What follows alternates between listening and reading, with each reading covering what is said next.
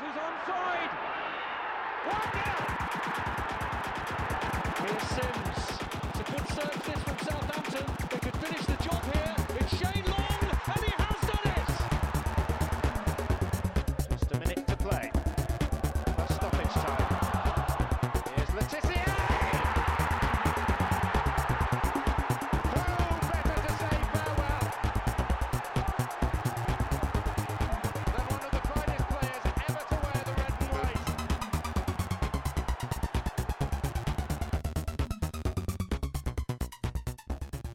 hello and welcome to the Saints FC podcast. Uh, I am John Bailey and I'm here tonight with uh, Mr. Tom Parker. Tom, how, how are you? Good, John. Good. Uh, a lot of football this week. A lot going on this week, but good. Yeah, excited. Yeah, and, and you finally, you know, made it back from the toilet, having left uh, before Che Hey. Adams' goal, which which we managed to capture on the on the BT. Let's let, let's start with this, Tom, because I think this is quite funny. So today, Saints played Bournemouth, and Yep. uh, the, the BT got in contact with me. I've done some kind of little videos for BT before last season, and they're like, "Oh, do you could you or anyone else um f- go and be part of that BT fan park?" Which you took them up on, as did my brother and my dad. And uh, I was, you know, I was looking out for you. I saw you celebrating Danny Ings' first goal, and then like at, at the end of the game, Che Adams scores a goal, and you know, there's this wall of Saints fans celebrating. I see my dad and my brother in the bottom left corner going crazy, and then there's this this kind of living room that I recognise in South London, but but nobody there. Tom, what happened? Where were you? I, um, yeah, I mean, I, I not only missed. I mean, I missed the um, the VAR decision on the on the Bournemouth goal, and then I missed the Adams goal. I had uh, my daughter Beatrice, who is otherwise absolutely charming. Uh, you know, anyone who's got kids, and John, obviously you've got two kids, will know that kids are basically work on very fine timelines, don't they? And, and basically, if you if you mess around with those timelines, John, my God. And and Beatrice, um, that game also today went on for forever, not as long as the FA Cup game Man United, but it, it seemed to go on for a long time. And basically, I was in Beatrice's allotted uh, walking slash nap time, and that is something I pledged my wife I would do. So, you know, I, I stepped up and missed arguably the most exciting three minutes of the season. Oh dear, Tom. Uh, I mean, Uh, it, it- sort of, but, you know. Yeah, I mean, if you are looking for an excuse for a late goal, Che Adams' goal against Bournemouth is the latest goal since 2012, I think, when Yakubu scored for, for Blackburn Rovers in the 98th plus something minutes. So uh, there you go. It was certainly a late goal.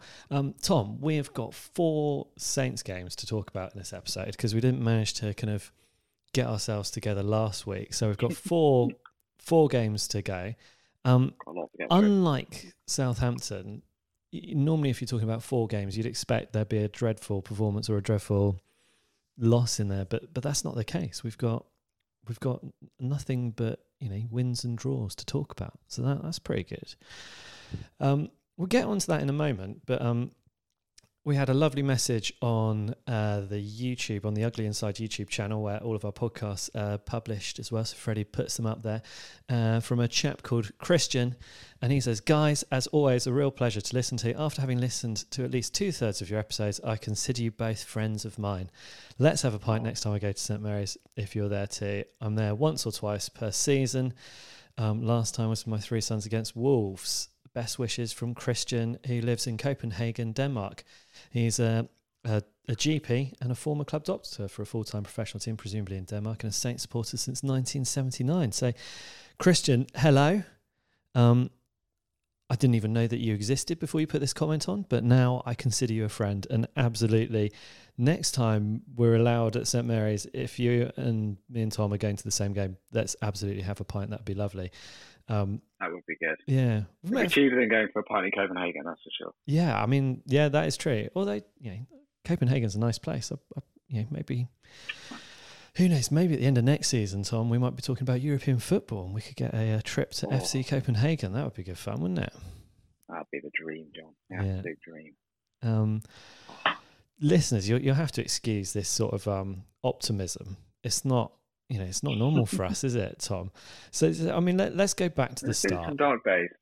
Yeah, let's go back to the start. So the, the last time we spoke, Saints had just beaten um, you know, Premier League champions of last season, Manchester City, in a game where Che Adams scored a wonderful goal from you know miles out, and we held on with some you know fantastic last ditch defending. We're singing the praises of Jan Bednarek and Jack Stephens and Che Adams and all of that, and Ralph Hasenhüttl for the tactics being spot on. We were really looking forward to the game against Everton um, at Goodison Park we did talk about the juju um, of like the hoodoo, whatever you call it, the magic, the spell. There's some something that hangs over Goodison Witchcraft. Park. Yeah, some some witchcraft, which means that Saints can't win there. And you know, it proved the same again because somehow we came away with a draw despite absolutely battering them in the first half. Um, and you know, James Ward-Prowse missed a penalty, went skying off the kind of crossbar. Uh, Danny Ings got a great goal, but we were kind of undone by one of those long crossfield balls. I mean, Tom, what what did you make of this game? Well, it's probably best 45 minutes of Ralph Ball.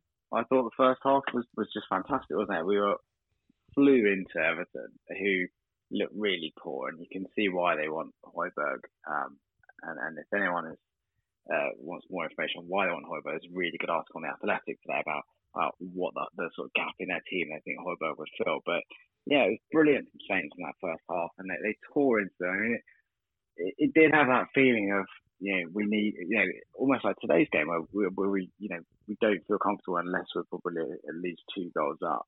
Um, but it was a but it was a really strong performance. I think helped by you know some slightly odd refereeing. I don't I don't think it was a penalty. You know I think it was a bit weak penalty. But the first half, John, we we flew at them, didn't we? I mean, it it was amazing. You could tell the Saints players were buzzing from you know having beaten Man City the game before, and they're playing with incredible confidence and, and their kind of close control, the quick passing, the movement up front, which normally is something that we can struggle with a bit. I, I think in terms of looking really threatening going forward, but but we looked really amazing, and um, you know it was a surprise that it actually took you know as long as it did to get that goal, really. Um, and it was a you know, strange goal, John. it was a strange goal. I, I think I remember the commentators saying that um, they thought that uh, Stuart Armstrong was having a shot, um, which I'm not He convinced surely was, by. wasn't he? Do you think? Yeah, he- do you think it was a pass? I thought it was a pass. I thought it was a really good disguised pass.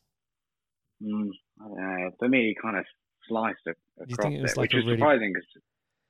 You just think it was a dreadful. a- yeah, but it's dreadful. But, but what? Like brilliant reactions from Danny Ings. yeah.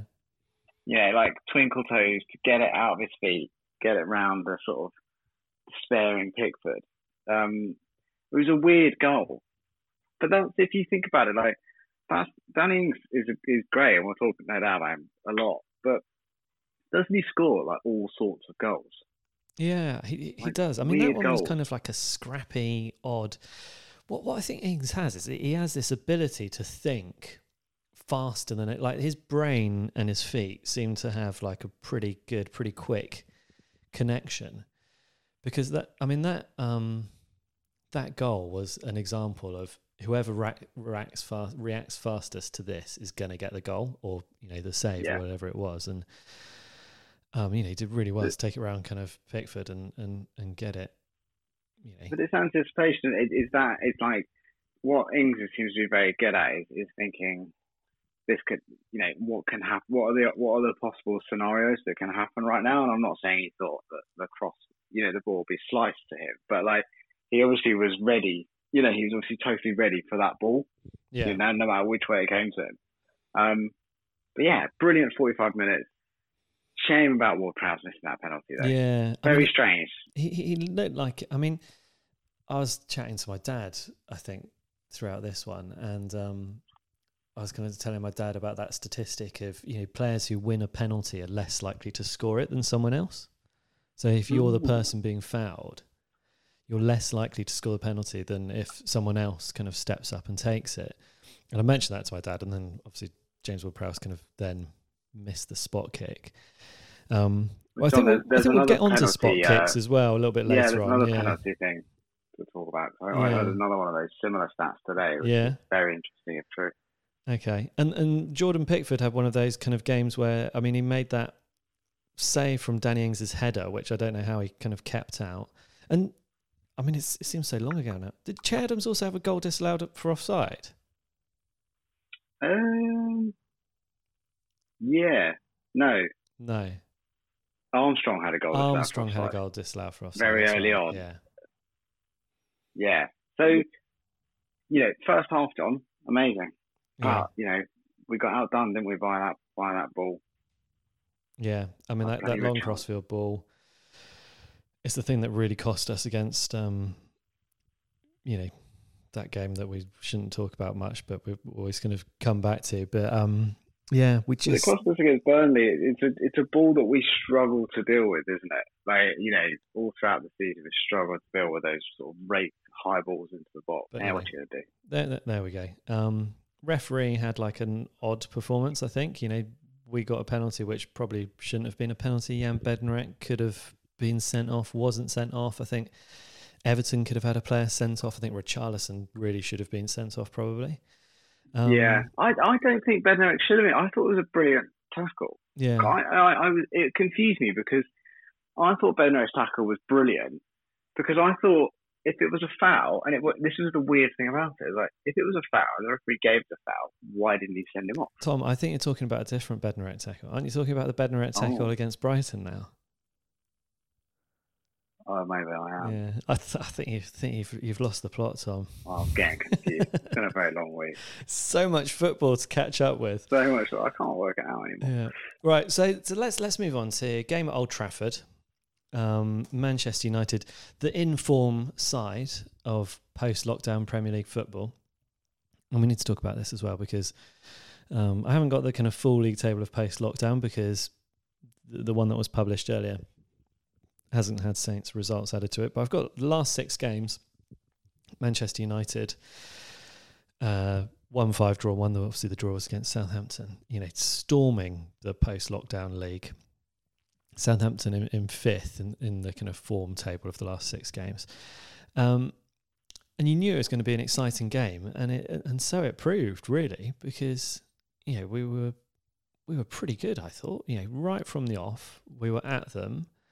Um, you know this is a Man United that before that had won three games in a row by three clear goals, scored you know five against Bournemouth, um, and were absolutely going great guns and we were doing really fantastic pressing again. And and Saints got a lead, I think, after about eleven minutes through Stuart Armstrong. But really, I think we have to talk about that man, Danny Ings, again. Tom, can you remember this goal now? It was it was the perfect Ralph goal, wasn't it? Yeah, I do. I remember this. I'm not getting Yeah, it was a perfect Ralph goal, wasn't it? I think if you think if you imagine if you're Ralph and you set your team up and you instill in them a philosophy, if you could craft a goal which perfectly embodies that philosophy, it would be that goal. It, it was, you know, Pogba is a fascinating creature because I was at, you know, I was at Wembley as you were, John, for the um the, the League Cup final a few years back, and Pogba that day got bossed by Romeu, and so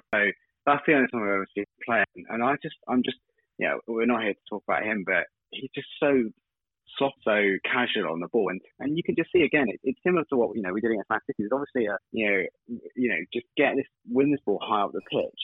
But what's amazing is opposition still letting us do it, and you just think a player was quality, but it was a brilliant goal, and it, it, about it was selfish play by Danny Ings to lay the ball off to Nathan Redmond. Redmond picks out a perfect cross to Stuart Armstrong, who's playing this kind of like weird false number 10 role, isn't he, for Saints? This sort of like right wing slash second striker role. Um, and he's got a habit of scoring against Man United. Didn't he score against Man United a couple of seasons ago? I think he did in Mark Hughes' in the game we drew 2 all where Cedric scored a free kick.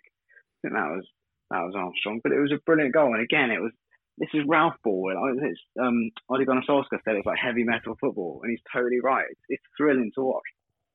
Well, I mean, I mean, this is the thing as well. So I'm going to go back to your point about Pogba being baffling because that like heavy metal football was was that a Ralph quote or was, or was that kind of like a yeah the That's way they Solskjaer describe? said. Yeah, um, like Solskjaer clearly knew about Southampton's game plan. He knew that they were going to press, and so he must have told Pogba, you know, yes, Southampton they're going to block off the channels to go down, um, you know, the wings. So they're going to hope that you're going to pick up the ball, and then they're going to press you and try and tackle you. And we did it. You know, that wasn't the only time. We we nearly caught him out again, um, shortly. Yeah, Che Adams caught him, didn't he? Yeah. Um, and yeah, you- you're right. Lovely little pass from Ings uh, to Redmond, who I thought his cross was just you know, perfect, wasn't it? Perfectly weighted to Stuart Armstrong, who had so much time. He could take a touch and then slot it past De Gea. And, and the coolness of Stuart Armstrong, I want to talk about as well, because Tom, if I'm getting that chance, you know, six yards out at Old Trafford to score against Man United, my heart is going to be like going like the clappers. I'm going to be so nervous, but not Stuart Armstrong, coolest man in the world, Yeah. takes it, controls it, puts it in. Um, and it felt like a deserved lead at the time. And it was just kind of a shame what happened in from the 20th minute through to the 23rd minute when suddenly we were kind of undone by some brilliant play by Martial, basically. Yeah, I mean the guy seems unplayable, doesn't he? I think it was a, it was interesting. I think um, I, I still think the first goal was a very weak goal for Mm. Saints to concede. Yeah, Martial's play in in holding off Stephens and Bednarek and laying the ball off to Rashford, he finished you know like incredibly well across McCarthy. Yeah, it was great, but I, I just still felt Saints should have got hold of Wan-Bissaka before that. I don't know if you remember John and yeah, this Wan-Bissaka was just able to sort of use his incredibly long legs to sort of just weave in and out and, and avoid about three tackles. And I, it's one of those things where you were just surprised one of the Saints players didn't take one of our famous tactical fouls. Yeah. Um, and it just, it just, yeah, it was really good by Martial, and yeah, it's a great finish by Rashford. But you just kind of felt the ball should never have been there. You know, someone should have dealt with that. I mean, Um, especially Bertrand as well, who who's really savvy enough, I think, to not let Wan-Bissaka get past him. Yeah, Yeah, I think because I just don't think it would have been a booking. You know, No. you know, because it was there was kind of nothing happening. But yeah, I didn't. I mean, it's but then and this, this is the difference, John. I mean, like you know, we the Saints are playing unbelievably well. Uh, yeah, and, and we're all thrilled with it.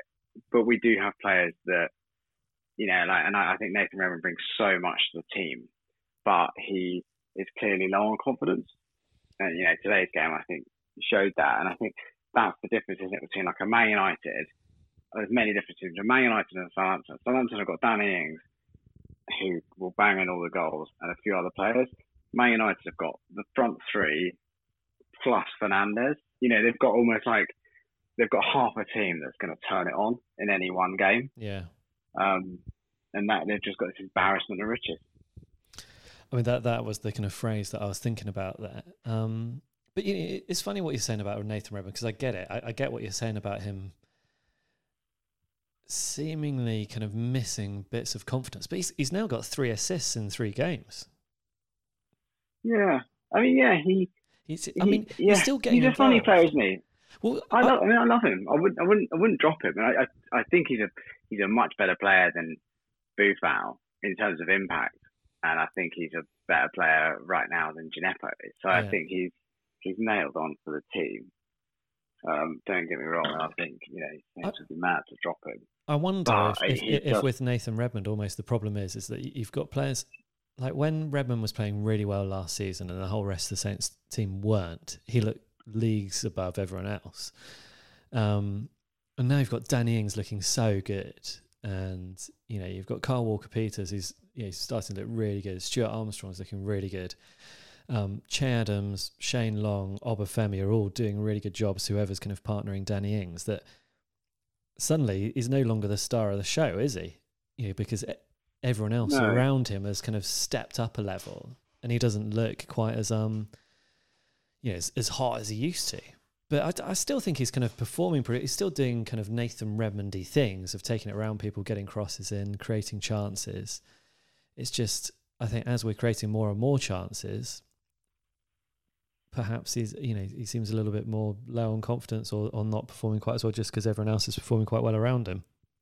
Yeah, I, I think he's obviously, and also he's a very confident. And it sounds like a silly thing today, but just by watching him, you think he looks like a very confident based footballer. Do, do, I mean, I know they all are. I guess all strikers are, but like when you watch him in, in a game up close, um, I think he's actually calmed it a little bit. But you know, do you remember John when you go to St Mary's and you hear him like screaming at teammates and yeah, he's very emotional. He's very passionate. And I think he's actually learned to control that a little bit. But I, yeah, I, I, I don't know. I mean, he's he's still definitely he's doing a great job, and you know, at the end of the day, he's part of a team that's now six unbeaten, and you know, he'd be mad to break it up.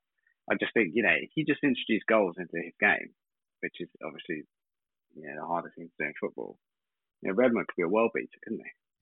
Yeah, I mean, there, there's definitely space for him to be even better, and he is, and he is already good. Um, What do you make of the the rest of the game then? Because you know, after the twenty third minute, I actually felt like Southampton. I mean, both teams had chances. McCarthy made some pretty good saves, um, but you know, Saints had some pretty good chances as well. And you know, we we did trouble them a bit, and and I felt that you know when we're going into the ninetieth minutes and all the kind of added on time that we're having I felt like Saints were very much the the stronger side, and I was kind of looking for us to yeah. to to get that um to get that kind of victory, or not victory, but that equaliser, yeah. which which did come in the end. I think it was well deserved. I mean, I think look, we were we were clearly. I mean, Man United did a thing that you know a Ferguson team probably wouldn't have done, which is they they didn't they didn't look to kill Saints, did they? I mean, whether it's tiredness or a bit of arrogance, and I thought Harry Maguire's interview, I think at the end of the game, probably makes me think it was arrogance, where they felt probably that they felt like a like a boxer, you know, who knows he's already winning on points. They just thought they had to kind of keep Saints away rather mm. than try and knock us out. And I think, yeah, I mean, you look, we had, you know, over the course of the game, we had more possession than them. And I think, you know, Ralph is absolutely right. We lost our heads for a 10, we forgot what we were doing. We forgot what we were all about for 10 minutes. And they scored twice in that 10 minutes. But if you, if you take that out of the game, Saints were, were well in it. And I think there's so much to enjoy about Ralph. And I think, you know, we are like, we obviously love him. I think it's, yeah, it's getting probably a bit much. But he's certainly my favourite Saints manager for, well, for, well, to be honest, probably since anyone really, because I think he's passionate. You know, like well, he, he's not disconnected. He's clearly so passionate. But what a great thing to do in a game that doesn't mean anything to Saints. Uh, and, you know, supposedly he takes off the holding midfielder and puts on a young centre forward in the 87th minute to go and get something from the game. Yeah, I mean, yeah, which, I, which, which he then goes on and does, about, which is just great, yeah. isn't it? And uh, you know, I'm going to pick up on that kind of that arrogance from Man United because you're absolutely right. The whole build-up for the for the the game was all about Man United could go third. Man United are going to end up in the Champions League positions, like Man United this, Man United that, and you know, even as the Saints FC podcast, like our Twitter account was copied into this um, video preview called United to go third. It's like, I mean, why why am I going to be interested in that, Tom? So I, you know, I re- retweeted that and I was like, yeah, this is Saints' greatest opportunity to go eleventh in the table, um, and it's you know it is a bit of a Mickey take because you know they, they didn't respect us at all. Um, I think Solskjaer does, but definitely the players didn't. Pogba wasn't aware of Danny Ings. Um, Harry Maguire's interview at the end was just, oh, it was beautiful to see. And then I don't know if you were watching on Sky Sports, but Gary Neville, bloody hell, was he doing my head in throughout the game? It was just Man United this, Man yeah. United that, blah blah blah, the whole wasn't way it, through. Wasn't it, it brilliant when he's like, "I'll give it. He's your man of the match, Gary, but I'll give it, you know, to the to the to to Martial. You know, he's got the match winner. Yeah, it's like like, what are you talking about? The game's you know, not like, over. game's not over. And I think it, and also they weren't like, not only was the game not over, like, May and I were under the cosh. You know, what like a kind of silly thing to say. And I thought the whole, I think a lot of it summed up by the kind of furor, fake furor for me around the, the Romeu challenge yeah. on Greenwood, which I didn't, I think, I don't think it was a horrible foul. I think it was a, you know, Greenwood is incredibly quick. Romeu is not, not, the fastest at the best of times, and I think it was just misjudged. I don't uh, because the oh, thing I mean, is, for he, he, wasn't even looking Romeu at uh, Greenwood, was, a, was, he, Tom? I mean, he was he was no. basically trying to turn around, and I think when you looked at it in normal speed and you didn't slow it down, it just looked like he tried to turn around and might have trodden on his toes as he did it. Yeah, and I think uh, for me, Romeu is a is is really fascinating. He's almost like very old fashioned, like a Jimmy Case style, you know, or Terry Hurlock style player that you don't see many of anymore. But yeah, he gets booked a lot, right? And he gets commits a lot of fouls. But I don't think he's a malicious player. Like I don't think he goes to hurt people. You know, he commits a lot of fouls, but that's his job. Like he doesn't go to hurt people. And I, I think that that that Man United, that whole confection around should, you know, should Southampton have been down to 10 men is a, is a classic kind of diversionary tactic of don't look at maybe why Man United and why their superstar players didn't put in a full shift. Mm.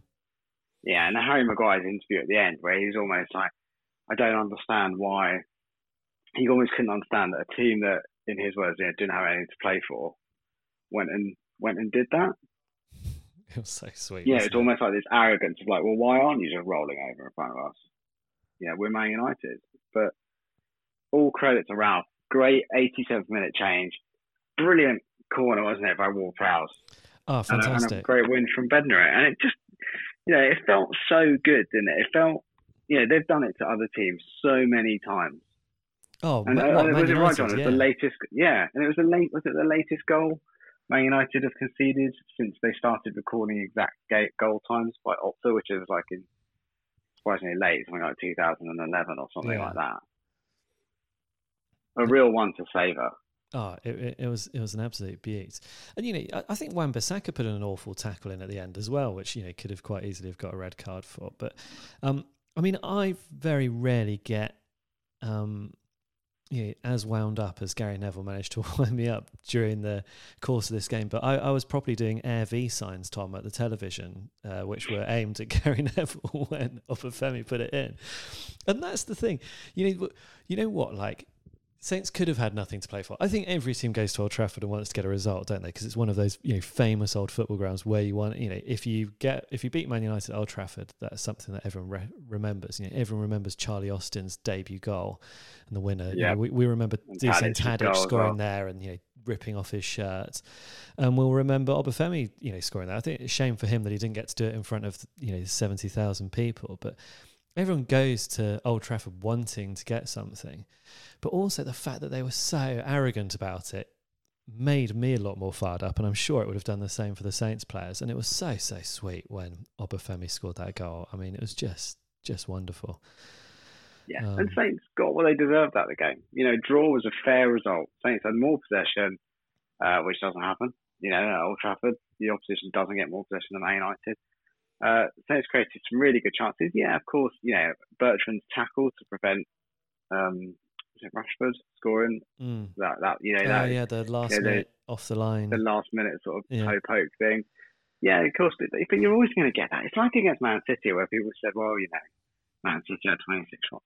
That's the game they play. You know, Yeah. and there- there's always going to be it. You have to you have to figure out a way to beat these teams. 'Cause if you try and do what they do, they'll murder you.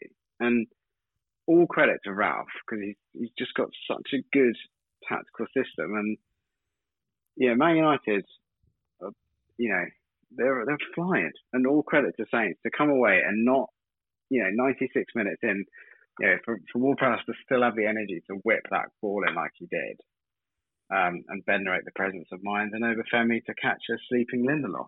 Oh, was great, John. Do, do you want a little bit more Schadenfreude? When you look at the replay of the um, uh, Obafemi Oh yeah, this is good. and Harry Maguire, um, who was he marking? Wasn't it Wan-Bissaka?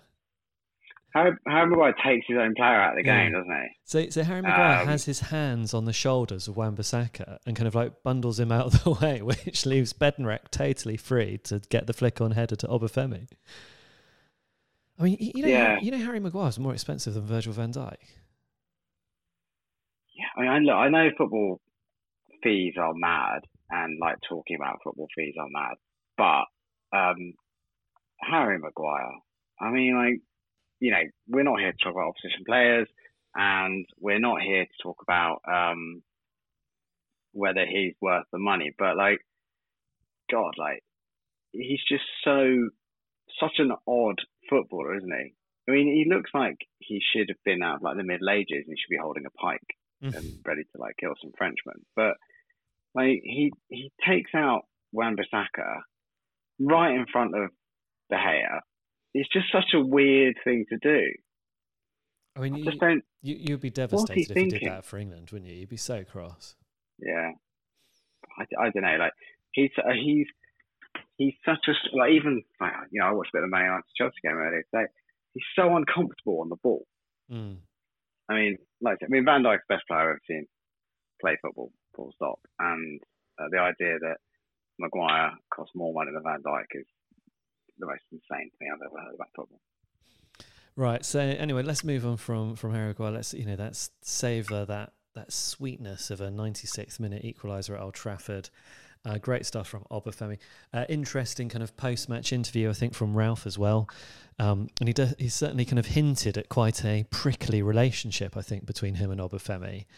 And he also seemed quite disappointed when, you know, you mentioned that stat earlier that we had 52, 53% possession, um, you know, more possession than Man United. And, you know, Ralph seemed quite surprised at that and was saying, you know, well, we're getting better at working with the ball as well, you know, when actually we prefer not to have it. So, you know, loads of positives there to take.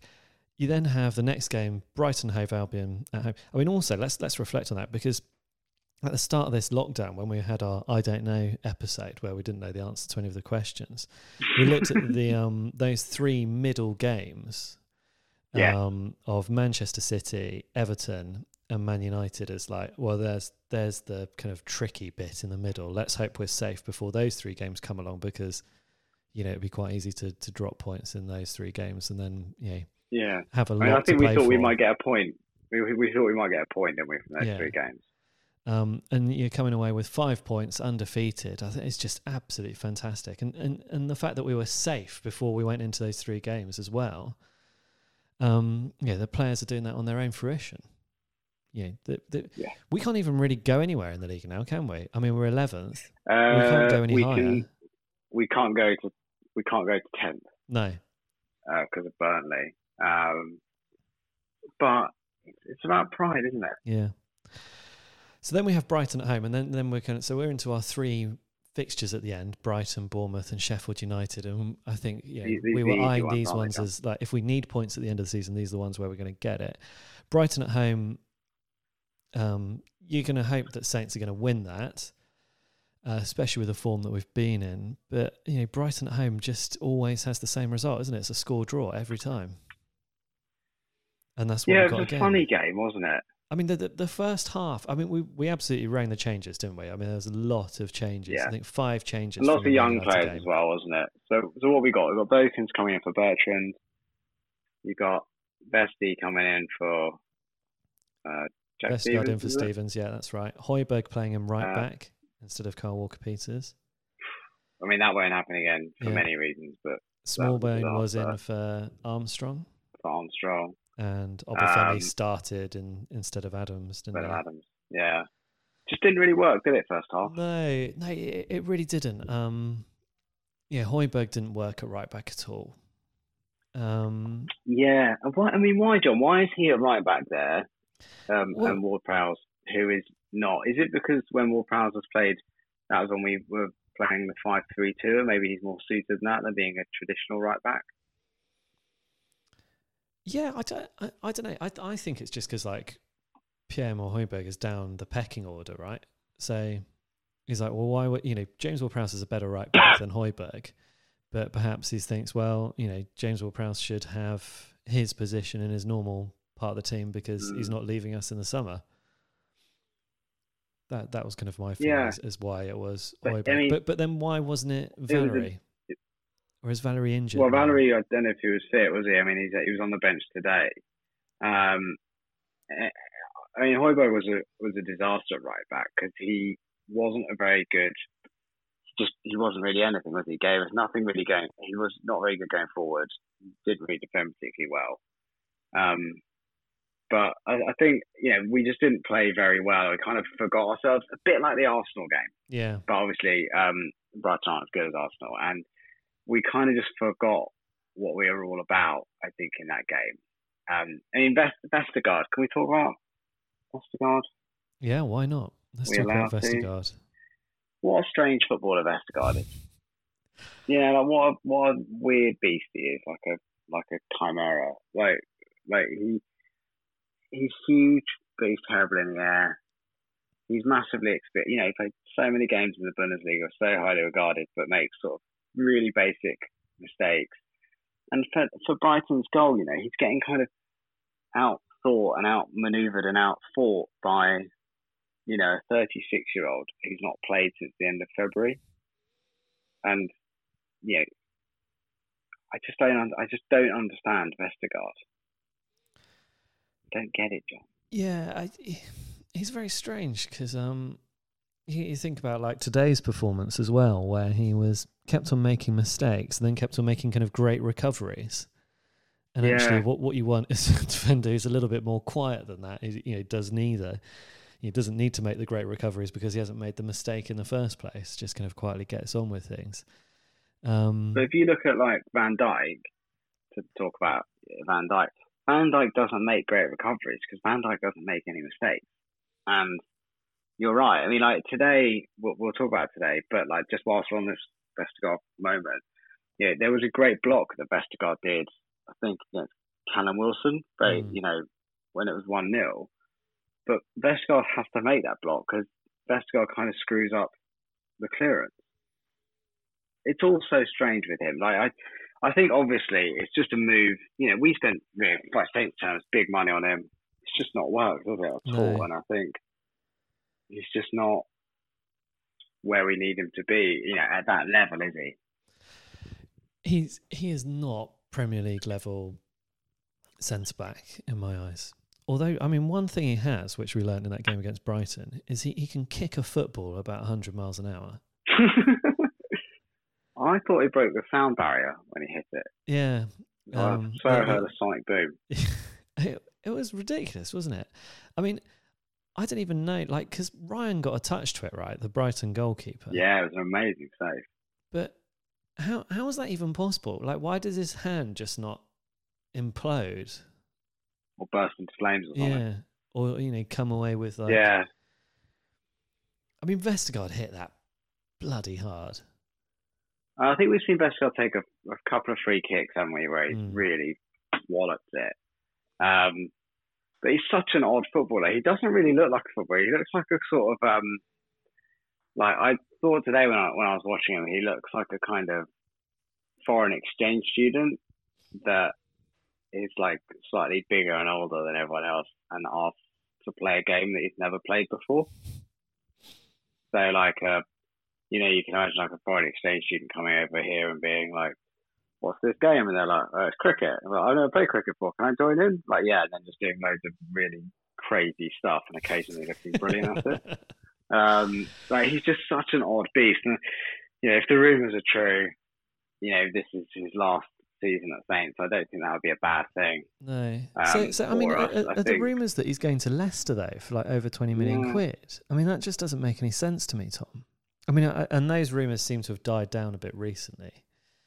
Um, so I don't know if that's kind of like a you know pre-COVID they were feeling a bit flush. Perhaps their owners had you know, lost a bit of money. Well, and- they've they've got two very. I mean, they've got uh, I can't the Turkish bloke and they can say his name, can say whatever his name. They're they're, they're sent back and Uh, is, and is, is probably he the the one who looks like um kind of like a Prince Charming sort of character from a Disney yeah, Pixar film? yeah, yeah. He looks a bit like a sort of like middle ages type. Is that him? Cringe, they're Soonchi, yeah. And then they've got the Premier League's most underrated centre back, Jonny Evans. yeah. uh, the centre back that Man United should never have sold. And you know, you imagine Vestergaard will probably do the sort of Wes Morgan off the bench job Mm. for them. Um, but he, yeah, I just, but- I but 20 you almost feel a quid is an tiny bit lot. sorry for him. Yeah.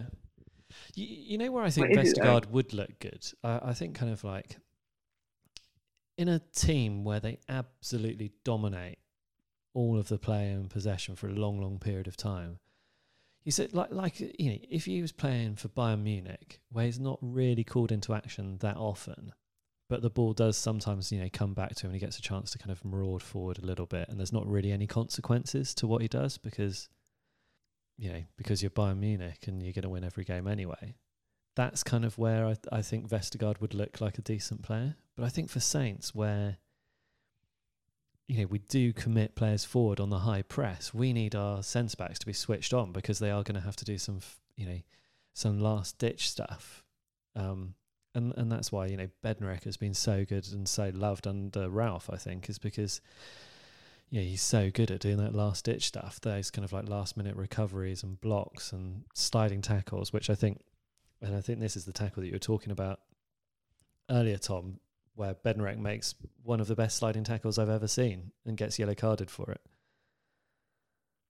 Yeah. It, it, it, well, I don't know. I mean, I think we really miss Ben. We we miss Ben. We miss Steven. I mean, what's worrying is obviously there's no one in the in, in you know. I, I thought this today when I was you know I was watching kind of Vestergaard sort of slam into people on a halfway line and you know just sort of generally take people out and and you're like well we just obviously don't have anyone else do we? We just obviously you know what was the alternative if Vestergaard got sent off today or pulls a hamstring or whatever who's going to play at centre back? I guess yeah. what you'd be looking at moving Bertrand into centre back, and I don't know, you move Romeu maybe, but yeah. neither of those are optimal, are they? I mean, you have Kevin just, Danso on the bench, who we've not seen for a fair while. Yeah, but, I mean, obviously he has no future of Saints. No. Um, very strange beast, Vestergaard. I mean, I, I, I don't really, I feel bad that you, you don't want to kind of single out Saints players and say, you know, I what I what I would always say in our WhatsApp groups, I probably wouldn't want to tweet about people because it's not very nice. But um, you just feel he needs to move on. Yeah. Um, you know. So I mean, let, us talk about some of the other things that happened in the Brighton game. So obviously, we we conceded to Maupay. We had a dreadful first half. I think um, Ralph said it was a disaster. We said it was like bad old Saints. Um, second half, Kyle Walker Peters comes on slips into that right back position. Um, Adams also comes on for Obafemi. So and it's Romeu who goes out of the midfield and Pierre Højbjerg kind of goes up into that position, which um, you know that's that's kind of like it feels like the right thing to do, doesn't it? You don't need Romeu against Brighton at home. You just don't. You just don't need him kind of like breaking up the play like that. No, well, and, particularly not when you're you're losing. Yeah, and, you know and, when you when you're losing, you don't. And I thought the, the changes that Ralph made were really positive. Uh, um, but but Tom, can and, I ask you a question? How can you how can you be a game changer? Right, how do you change a game by bringing on a right back? Which is what happened, isn't it? Uh, yeah, he's so much. This is the amazing thing about Walker Like I think I said to you earlier, John. He's like in, in terms of skills. Like watch him get out of sticky situations. In terms of skills, he's like a Nathan Redmond. Yeah, he's he's clearly was a winger that's been converted into a fullback. He beats people like without even thinking about it, and yeah, he just gives us so much more. I think he yeah, if you think about it, we had nothing from, from right back in that game until Walker Peters came on. So we're almost playing with 10 men, really. I mean, it's a bit melodramatic, but in terms of creativity. And I think he's just got this kind of, he frees up Armstrong to be a better player. And when Armstrong's a better player, so is Danny Ings, so is Nathan Redmond, and so is James Ward-Prowse. And, and that, you know, that's what he does. Is he obviously gives Saints the confidence to go forward. And also, he just gives you, you know, on the overlap, he beats people, he goes past people. Um, it's, it's funny, isn't it? Because he's one of the, like, it was one of those signings for Saints that were perhaps a little bit underwhelming, you know, in terms of we knew we needed a, a right back, we knew we needed a first team right back. We got this bloke that sort of floated around the first team for two or three years, never really played many games. Um, and then and you look at Spurs, and Spurs have got Mendy at right back, who, no, sorry, not Mendy, uh, Aurier at right back, who is, you know, a real like liability, isn't it? Uh, of a, I always find as a footballer, he makes crazy decisions, does some insane things. And then you look at Saints, and now Saints have got the backup player from, from a team like Spurs, who actually looks to be twice the footballer than the player that's been keeping him out of the Spurs team. Um, but I, I, he's obviously just had such a massive impact at Saints, and I think he's almost maybe he's the kind of missing piece of the puzzle. Well, you, you know what I think? Like Kyle Walker Peters does is he gives a bit of freedom to whoever's on the on the right wing. So, I mean, I think we might want to talk about Armstrong's movement, but um, we had Smallbone on the pitch in this game, uh, at least till the 78th minute. Then Armstrong came on for Smallbone. But Kyle Walker Peters is so capable in that right back position. He he defends better than a you know uh, either Cedric or, or Valery. He he's good going forward. He's tricky. He can get himself out of like those really awkward situations. And we're starting to see whoever's on the right wing, whether that's Armstrong or Smallbone, moving in inside a lot more and kind of like slipping into that sort of number 10 yeah. position from from the wing. It's going, you know, for, suddenly you have like an extra forward player in the middle and you can kind of overload the the kind of center of the pitch with attackers. And I, th- I think that's what he did in in this game against Brighton. I think that's why suddenly it all changed. But also he was creative going forward. Uh, you know, he was you know, really energetic. Um, he was probably my man of the match. Um, and you know, he's also a hell of a defender. Yeah, I mean, he, he wins headers at the back post, which is something that, like, yeah, you know, it's just such joy to have from a right back that, that can do that. And he's not tall. By no, I think he's about my height, isn't he? About like five, five, six or something. Yeah, if he's about my height. I mean, he's he's a brilliant defender. This is the, I mean, I, we're talking about ten million pounds, which would appear to be an absolute bargain.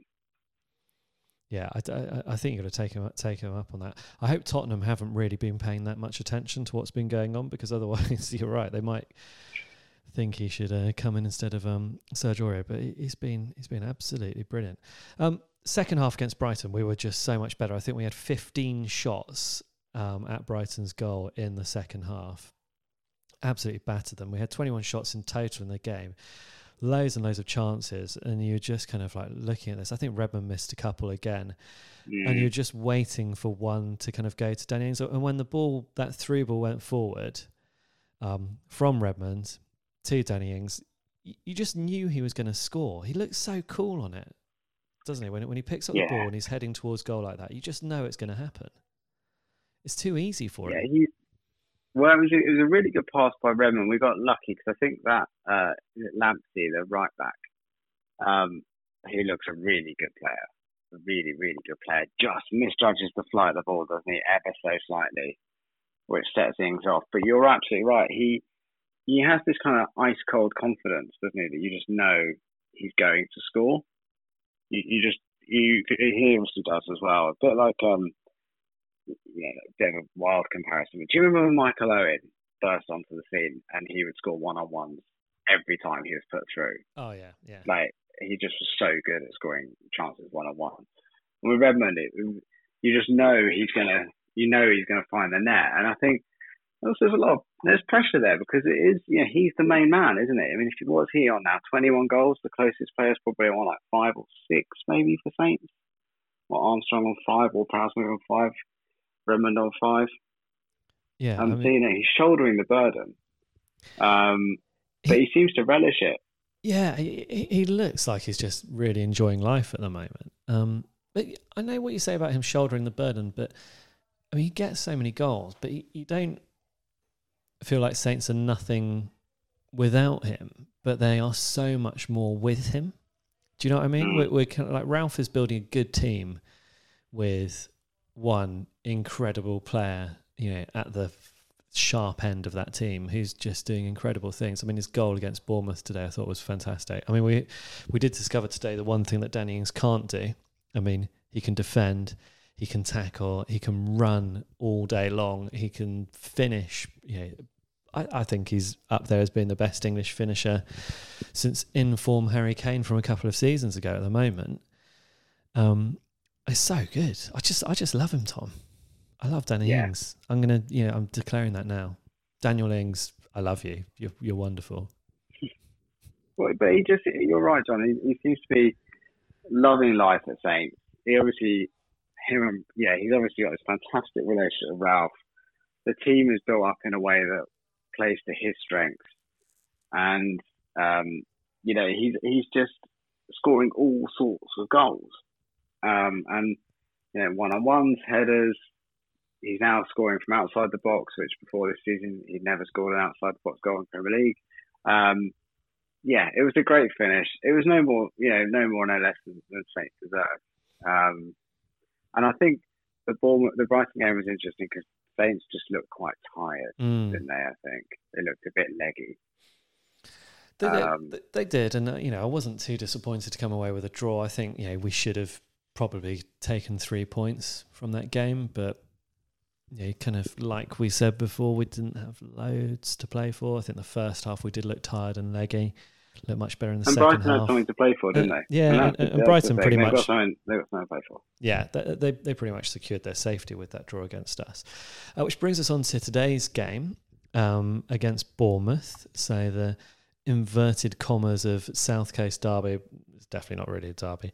Um, Bournemouth obviously revelled in their victory at St Mary's earlier in the season, three one, which you know they celebrated like they totally dominated us, and uh, I was quite. I was a bit frustrated with this game because I thought Saints actually out we didn't play very well at the start of the season, and I thought the game against Bournemouth was one of the games that, that we played better in. Um, and I actually think you know a draw would have been a fairer result in that game than than the three one that Bournemouth got. But they they got the victory. They really rubbed our noses on it. They told us that we wouldn't challenge their position. They kind of told us that we were going down. They're going to stay up. All of this stuff. Um, yeah, really building up. I still didn't really want Bournemouth to get relegated. Um, No, I don't want it to go down. no, I kind of quite like having them having them up here, but they certainly they're they're trying to create a rivalry with Saints because you know let's face it, Poole FC are probably not going to be decent rivals for Bournemouth for some years. Um, and you know we have a, a another game which, um, I, I suppose Tom, we spoke to Carl Anka about his experience of of going to a game as a journalist in lockdown. I suppose you almost got the closest to what it's like to be a fan going to the stadium with the BT fan zone. What was that like? Yeah. I mean, it's good. I got to watch the game, Yeah. which is great. Um, it's weird though because you have to you have to obviously show passion and stuff when your team scores or if they concede, and that's you know that's not a very English thing to do, is it? When you're just at home, it's not like it's not what we do. We're very sort of stiff upper lip and all that. But Did it, did you also have to wear thanks a replica shirt as well, Tom? I did. You know what I wore? I wore the Sanderson kit, Oh yeah. uh, the pony Sanderson kit, which I think it's made of polyester. It can't have been what the players wore. It, they, I refuse to believe the players wore this same kit because, my God, it makes you so hot, so sweaty. Um, I just can't believe that, that they put this on an athlete ever. I hope in gave him something else. But um, yeah, I enjoyed it. It was yeah, interesting game today, John. Yeah. And uh, what I found quite interesting is that you were about a minute ahead of me, weren't you? So I was watching was, through the yeah. usual BT Sport method, but I think yeah, and, and I guess that was you know in case you celebrated or um, commiserated in a Saints goal or or concession in a uh, way that would not be savoury for us viewers at home. Yeah, no, we were on strict strict orders. Yeah. Um, so I mean, it's an interesting game. It was quite end to end, I thought, for for most of the first half. Um, you know, both sides were getting chances. Vestergaard was doing strange things, but you know, we've already talked about Vestergaard. Um, Yeah, he took he took someone out, didn't he? That was quite good on the halfway line. We just slalom through the back of someone. Yeah, I mean that was quite Um, that was quite funny, wasn't it? Um, but you know, it, it was down to that man again, Danny Ings, wasn't it? Yeah, and nice, really worked, well worked goal from Saints. Saints who hadn't really kind of put their mark on the game before that point, had they? They'd kind of, I think, been maybe a little bit uh, overawed by this sort of energy and sort of throwing themselves around and physicality, maybe of, of Bournemouth, um, particularly up front with um, Wilson, uh, who, who you know has a bit of a good record against Saints, but it's just a very nicely worked goal. You know, was it came down the right from it Walker Peters into, then I think Ward, Ward Prowse kind of fizzed the ball across to Redmond. Lovely little layoff. And Danny Ings, it's funny because Danny Ings has done something today with his goal that he told everyone he was going to do more of against after the Watford game, John. And do you remember the, the goal he scored against Watford was quite similar? And in terms of he passes far corner. And after the game, I think in the post-match interview, he's you know, being interviewed, so you know, it's something I like to do is, is to drop off the shoulder and then it low into that corner. But obviously, he's not. You know, there's, there's one thing Danny's telling everyone what he's going to do. You know, there's a whole other thing of the world trying to stop him once he starts doing it. And um, it was a brilliant finish. And I think we needed it, didn't we? Because we we, we didn't really make a mark on the game. We, I mean, we, we we did seem to be kind of like lacking that cutting edge at that point. And um, yeah, it's it's funny you say it was like a nice layout from Nathan Redmond, but he still had everything to do, didn't he, Danny Ings? Um, yeah, there, there were lots of defenders yeah. around him. Um, you'd have almost sensed he might kind of go towards goal, but he almost doesn't. He almost kind of goes a little bit away from goal, but across goal, just to find that little channel that he wants to hit it down, which is you know to sway it then down into that kind of bottom corner. And he he doesn't he doesn't even look at the goal when he does it. He just knows instinctively where it is mm. and, and, just and, and puts it in. And I mean, it's just another really good Danny Ings goal where there wasn't an awful lot. You know, it was a good attack, but there wasn't a clear cut chance there, and he's made himself a chance which he which he can score from, and that's kind of like why I think he's getting a lot of comparisons to the Harry Kane of you know two seasons ago at the moment because Harry Kane was scoring a lot of those you know, goals where you you don't really think there's a chance on, but he somehow shoots and scores. And Danny Ings is he's done that against Norwich. Yeah. He's done that against Watford. He's done it again now um, against Bournemouth. And um, yeah, you, you, could see Bournemouth were gutted, weren't they? Because yeah, it would have probably have been fair for us to go in half time at nil nil.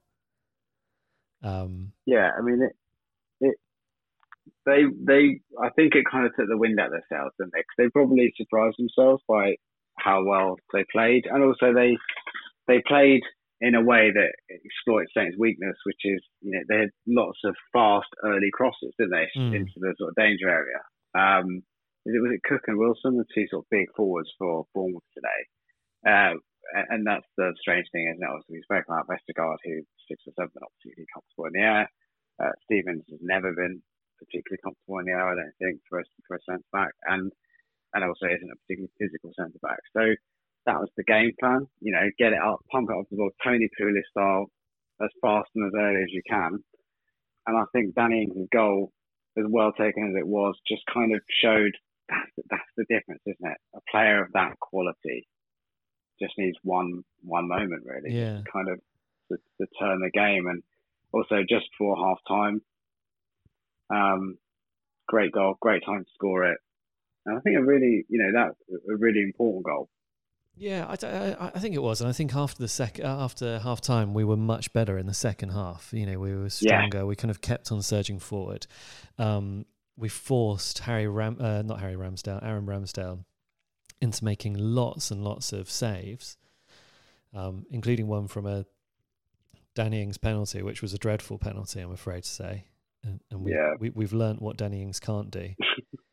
Because it's weird, isn't it? You see those stats like Danny Ings has scored the most goals from, you know, if you take out penalties, and you think, well, yeah, well, James Will Prowse has missed a penalty. We won't score any of the penalties we get, it seems. So why not let Danny Ings take it? And then I think, yeah, I mean, we, I felt more comfortable when I saw Danny Ings take charge and stroll up with. You know, I thought that's it. He's going to score. Yeah. But there's no way he will miss. Um, funny that the, the stat I was going to mention to you earlier, John, is something that Ralph said apparently after the game. I don't think it might have been in the press conference. Was that penalties that are, it's something like this: the penalties that are given after long VAR deliberations, fifty-five percent of those penalties are missed. More than half. I mean, that's yeah, pretty astonishing stat if that's if that's correct. So long VAR, which it was, wasn't it? Because uh, you know we were watching it, and it and it was like they that we had a corner. The Saints players all appealed. And I always think that's that's the sign, isn't it, that that there's definitely something in it. Is when all the players appeal. Like the classic example of that was Doucouré's handball against Saints a few years ago, which obviously we, we're never going to get over, John. Um, but every Saints player to a man appealed that, which says there's definitely, to me, suggests that's the handball. Um, but it was, it was a, you know, it was a handball, and it was caught really well by fair play to VAR for picking it up, and um, yeah, yeah, which is which is because I don't know what the number of penalties, you know, the percentage of penalties scored, normal penalties scored, but I bet it's what like eighty percent. You'd imagine. Yeah, apart from for Saints and Man City, it seems. well, yeah, Saints, well, only Saints in recent years, obviously. Uh, but yeah, it was a it was a really poor penalty, and I think it was almost like because um, he went to give the keeper the eyes, didn't he, and then got it all wrong. Yeah, well, the keeper div- dived to his left, and Danny Ings still hit it to his left, which kind of Yeah. that, that defeats the point of doing a dummy penalty. You, you're supposed to then change the way you shoot based on which way you think the keeper's going. Otherwise, you might as well just smash it in. I'm Um, a big fan of the Troy Deeney penalty. where he just hit it as hard as you possibly can. Yeah, well, James Beattie was a bit like that, wasn't he? He used to kind of like walk away Yeah. from the ball just run up and just smash it into the top corner. And uh, Did did James Beattie have a sort of uh, weird uh, walk back with his back to the goalkeeper, yeah, yeah, turn um, quickly and just smash it in. and smash it in? But he had like a weird run up, didn't he? Where his like did. knees seemed to go quite high. If any of the younger fans listening want to see that sort of quite strange penalty technique with James Beattie, but it worked for Beattie. Yeah, so so James Beattie's penalty record: seventeen taken, sixteen scored. So you're talking about ninety-four percent conversion ratio. I mean, Matt Le Tissier, I think he had what forty-three penalties out of forty-four, or Yeah. forty-two out of forty-three. He saved the one, John. Was it Besant? No, Mark Crossley. Oh, Mark Crossley, that's right. And then Ricky But, Lambert. What was yeah. his penalty record? I mean, that was that must have Uh, hundred percent for Saints, wasn't it? It was 100%. I think Ricky Lambert scored 32 penalties for Saints. I Yeah. think I read this week. There was an interesting Guardian, um, you know, the knowledge on the Guardian, by the way, Yeah. they do this, where they, they answer questions. And there was Sergio Ramos who scored 23 penalties in a row, and someone said, is that the best penalty streak that anyone's ever had? And I think that actually worked out that perhaps it is Ricky Lambert, because Ricky Lambert scored 32 for Saints, and he scored the five he'd taken before that. Yeah. Scored- only scored five five before that, so it was like, he scored like 37 or Well, uh, 38 apparently, or apparently scored thirty-four for Southampton, yeah. and then he missed a That's a win. penalty, I think, against Milan Did he? for Liverpool. Let's have a look. Oh, I was going to say, yeah, I don't remember. I was there, I don't remember that playing. But yeah, um, yeah. We, we just, it's weird because we, Ward Prowse is, is an interesting one because you think the guy can put the ball on a postage stamp from about 50 yards. Oh, it, um, it was only a friendly. Hang on, where Ricky Lambert's penalty was saved. Oh, I, I, God. I didn't even count that.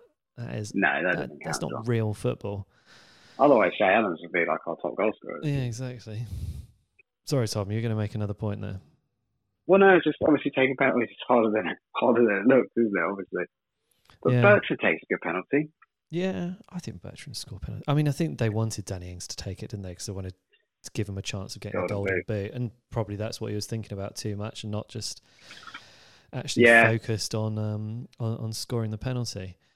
Um, so I mean, then we have Bournemouth actually get their goal in the last minute. So, Tom, I think you messaged something that was quite ominous to me. It was just like Ramsdale's making save after save. We miss a penalty, and you just say it would be so typical if Saints don't win this. If we get a draw from this, it'd be like classic Saints. And it looked like that that was the case. Um, when I can't even remember the name of the Bournemouth player, so I'm gonna have to look this up Surridge. that was it. Surridge um, slots it in, and you kind of look at that and you think, well, I mean, in my mind, I was kind of like, it gives them a chance. You know, yeah, they've got a draw. Saints are only to blame. They they can only blame themselves for being in that situation where you're conceding a last minute equaliser. Um, and then you see the referee kind of like, oh, there's a VAR check going on, and um, I think it's Wilson who's offside Mm. and uh, and and you think you know that's gutting for Bournemouth. It really is. And then we kind of go up the other end. Redmond gets his third assist in three games, putting the ball across to um Che Adams, who again it wa- wasn't really simple finish, but he has to do a little bit of work, and then slots it past the goalkeeper, two 0 And that Tom, Yeah. that ninety eighth minute goal was the latest Premier League goal since two thousand and twelve. Good knowledge, that John. I, Yeah. I mean, lots to unpack or unpick, however the saying is. But I what a um, good for VAR as well. Yeah, that's exactly what VAR's there to do, isn't it? Because there's no way Saints would have got the penalty today, which was a penalty, and there's no way that goal would have been disallowed which it should have been. You know, strict rules of the game. It should have been disallowed. I think because because Callum Wilson was challenging challenged um, McCarthy for the ball in the immediate aftermath. Yeah. Something is that right? Um, so the right decision, but we wouldn't have got it. And and VAR has been our friend this season. Um, I think broadly Saints have benefited. I think. I think it's Yeah, because all the Premier League well referees don't like us. Yeah. Well, well, I, I don't know about that. I mean, I think one of the things Saints do play is they play a very tight offside trap, don't they? So therefore, it probably benefits us in that way. And also, you just got to have, you know, it it does kind of equalise. It should equalise between the big teams that did get the decisions. It should do. Um, but yeah, but it was it was a good finish from Yeah. Adams. I, I'm really excited about Adams for next year because he, yeah, I think he does appear to be the stronger, doesn't he? If you think it, it's really about, you know, we know we're going to play two up front. We know one of those is going to be Danny Ings. So it's now between Shane Long, Obafemi, and and Adams to to own that that second spot. And it would appear that Adams is is the sort of becoming the number one choice. Mm. He's getting there, Um, isn't he? I think Shane Long is still the first choice to partner Danny Ings at the moment, but Che Adams is getting there. It, was kind of quite weird, and I, I wonder if this is about the type of goal that he scored. But I think Che Adams was more pleased with this goal than he was with the one against Man City. And I think like I felt like kind of the one against Man City was so atypical. You know, it's, it's a lob from miles away that perhaps that's not the sort of goal that he's he scores. He almost seemed a bit embarrassed by how eh, everyone was so excited about him scoring it. Whereas I think this time he felt like, yes, finally, that's a proper striker's goal, a goal in Yeah, the box where I've beaten a defender and I've put it past the keeper. Well, I think it's two, I think it's two things, John. I think he was probably flabbergasted by the Man City goal. Yeah, So like he doesn't really, you know, you can't comprehend what you've just done. And I think the other thing is, and obviously this is like a massive cold psychology on my part that has no basis in fact or knowledge of anything. You can imagine like you don't want to be a player that is like a pub quiz answer. You know, so like name the player that signed for Southampton for fifteen million pound only scored one goal, which was a forty five yard world class goal against Man City and then never scored again. Whereas now, because he's done a cool, because he's done a boring goal, yeah, you know, he's you know he's now, you know, the hardest thing was scoring the first goal, but then you don't want to be known as a one goal striker. so so, I So mean, maybe he's kind of like cast that aside now, and now he's just going to go on some mental run when we start next season. so so here's to more boring goals from from Che Adams. Um, Yeah, So I mean, Tom, you, I think he'll start when he against um Sheffield United. Yeah, I think he's he's got to. Uh, you've enjoyed some of the stats. Um, here's one: Southampton second best away record this season in the Premier League. Only Liverpool have got more points away from home with that kind of victory against um, Bournemouth. Obviously, there's other games to be played and less rest of the season. And I think this must be the first time since we've been doing the podcast, which was back when Claude Puel was manager, when we started doing the Saints FC podcast, that we've had six games undefeated. Or seven or Yep. seven undefeated? No, seven undefeated. Six undefeated. Yeah. Um, three Yeah. wins and three draws. I mean, that's pretty bloody good, isn't it, Tom? I mean, I'd settle for that. Yeah. And there's lots to be excited about. I think you're exactly right. I think um, the amount, even like it's the most boring stuff, but the things that obviously matter, like Saints players covering, like, I think, more ground than anyone else in the Premier League. Um, these are they're kind of like these mundane things. Obviously, what's exciting about Ralph is he clearly has a philosophy, and the players are buying into it. And obviously, he doesn't want players that aren't going to buy into it. That's good. Get them out. Um, he he, you know, like you say, six games unbeaten. We go into a free swing at a home game. You know, if I look tomorrow, you know, we can finish 11th. You remember that after that Everton game earlier this season, John? There's no way you'd have thought that team would finish 11th. No, absolutely. Yeah, I you, mean, you'd, you'd snap the hand off the 17th. Yeah, I was terrified at that point. I thought, oh god, here we, you know, here we go again. I thought Ralph was going to be a different sort of manager, um, and there we were, kind of looking, staring down the barrel of another relegation battle. Tom, we, we, we we've been talking for quite a little time now. I've got two more things that we need to do. One is we need to ask people for their nominations for our end of season awards. I'm going to go through what we gave out last season as a bit of a reminder, uh, but Oh, also want to do a a listener email. Saints GT Gordon, he's he's been in contact again. Um, he says, "Hi guys, how good is the way that we're playing? So positive, the belief that we can win games, and so good to see us chase games for 90 minutes. Something that we haven't done so well in the past. Think we're really seeing the development of the team under Ralph." Um, you know, uh, Saints fans are ever hopeful, but I think you know with some good player management through the close season, there's a real chance Saints could be a top ten next season. Next season, what do you think about that? Well, if you look, we're we're eleventh now, right? And Everton tomorrow have to go away to Sheffield United. That's hard, Yeah, know. And then all of a sudden, Saints are two goals to the good, two two points to the good on Everton, who are in the one place below us. So, um, sorry, sorry. If, if, if Everton lose tomorrow, which let's face it, not unrealistic. The Saints will be three points ahead of them with the same goal difference, and that that means you know we can finish in um, we can finish in a, in a, in eleventh uh, comfortably if we beat Sheffield at home, which we can which we can do. I think I think you know form and, and us being at home and and, and the Sheffield United obviously now probably won't qualify for Europe, but it's really fun. I think I think Ralph will be saying ten top ten. I think that'll be the target. But you look at this season, you know, you've got Sheffield United in eighth, Burnley in ninth. There's no reason why we couldn't push top eight again. yeah. I mean, things there. I, I I feel you know Ralph is definitely the um the sort of manager who is who wants us to push um for Europe, and I think that's what he thinks that that we can that we can achieve.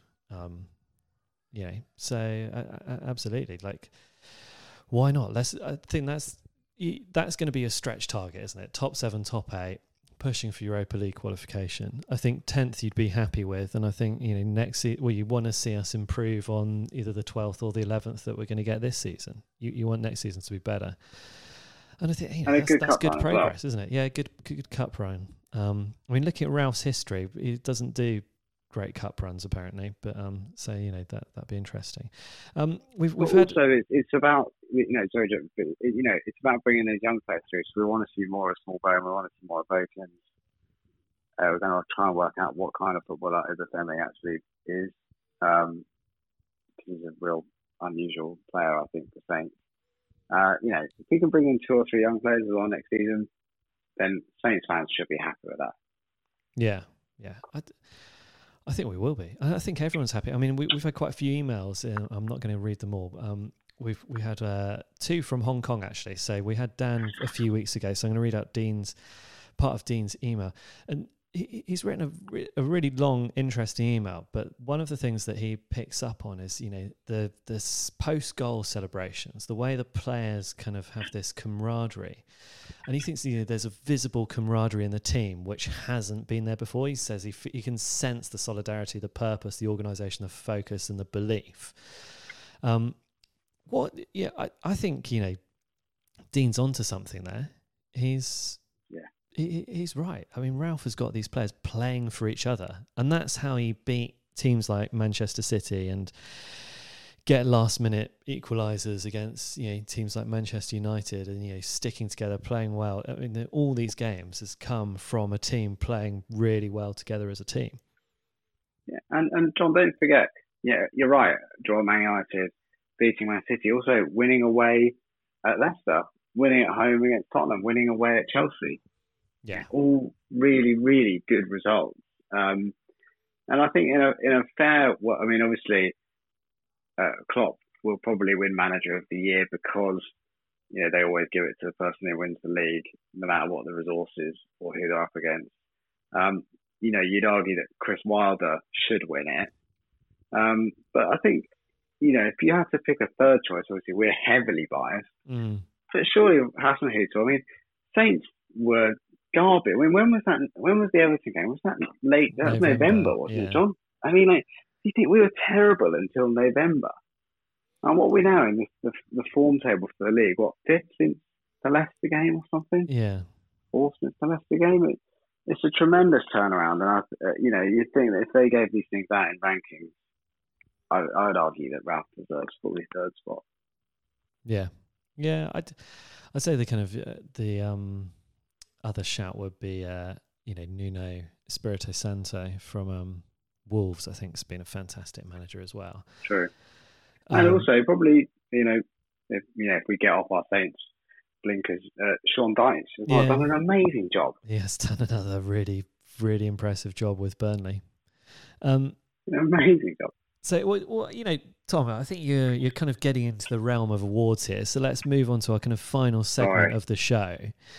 Um, I want our listeners to write in with their nominations for this season's awards. Okay, um, so the categories that we had last season were Player of the Season, Young Player of the Season, Goal of the Season, Hero of the Season, Villain of the Season, Most Improved Player, um, Best Chance slash Song of the Year, um, Iconic Moment, and Cult Hero. So there's a, there's a few things for you to get your teeth into. Last season we gave Player of the Year to Nathan Redmond. I think Yeah, yeah, that would this last year that made total sense. yeah, he was really good last season. Young Player of the Season we gave to Yan Valery. Goal of the season we gave to James Ward-Prowse. Which goal was that, John? Um, yeah, this is the the free kick at Man United, It could be. Um, could be. or it could have been the free kick against Spurs. yeah. Um, I haven't actually written down which goal it was, but you know, it was one of those. Oh. Hero of the season was King Ralph. Naturally. Villain of the season was Wesley. Oh, Wesley Hoedt, really? Yeah. Most improved player was Nathan Redmond as well. Best chant Yeah. song, I don't think we had. We decided not to award it to anything. Uh, Iconic moment we gave to James Ward-Prowse and his battle with Wilfried Zaha. Yes, great with the tongue out. Like that, John. Yeah, and, and cult hero we gave to Pierre Emile Højbjerg. Ooh, So there we go. there at the end. So that was that was last season's awards. So um, do write in saintsfcpodcast at gmail.com or you can find us uh, at Saints FC Podcast on Twitter. You can also comment um, in the YouTube comments if that's how you listen to it as well. I will try and pick up those before uh, the next episode. But the next episode we'll only have one game to talk about, uh, but obviously we'll have the whole season to reflect on as well, Tom, which I think will probably be our our last episode of the of the season. And I was going to say, you know, Yeah. we can look forward to a long break until next season. But actually, you know, we're in late July, so um, it's going to come around pretty quickly. Is it, is it September, is it, John? I, I, I actually don't know, Tom. Um, I don't think we're going to have much of a break before before we'll be back. So, do do get your nominations for the end of season awards. If you think there's a category that we're missing, of course, you are welcome to put in your um, own suggestions um, into that. Um, I'll see if I can speak to some of our previous guests as well. See if we can get kind of Carl Anka's nominations, Professor Simon Kemp, you know, some of the others who've uh, appeared on the show over the course of the season as well. Um, but yeah, it's it's been a good season so far. I'm looking forward to the final game against Sheffield United next Sunday, Tom, and then us us wrapping things up. And I'm guessing that that game's not going to be on TV, is it, John? Because there's nothing to play for for both teams. There'll be some way of watching that game, I'm sure, Tom. I'm sure we'll be able to figure it out. All right. Anyway, so well, thank you very much for sticking with us. It's a, it's been a long episode, but there's not been a single loss and four games to talk about. Do have a think about what your nominations are for the end of the season. Um, Tom, thank you very much for taking some time out of your weekend to come and speak to me. Um, No, thank you pleasure for having me, John. Yeah, and and um, you, and you. I think uh, Caroline um, wrote in last week to say that she absolutely loved hearing the sound of the fans kind of leaving, leading us out of the podcast. So here they are. Goodbye, everyone. Um, have a nice little listen to these real Saints fans not the kind of piped in noise, and, and we'll we'll see you or hear you. I, I don't know. What we don't really. We'll talk to you next week about the Saints.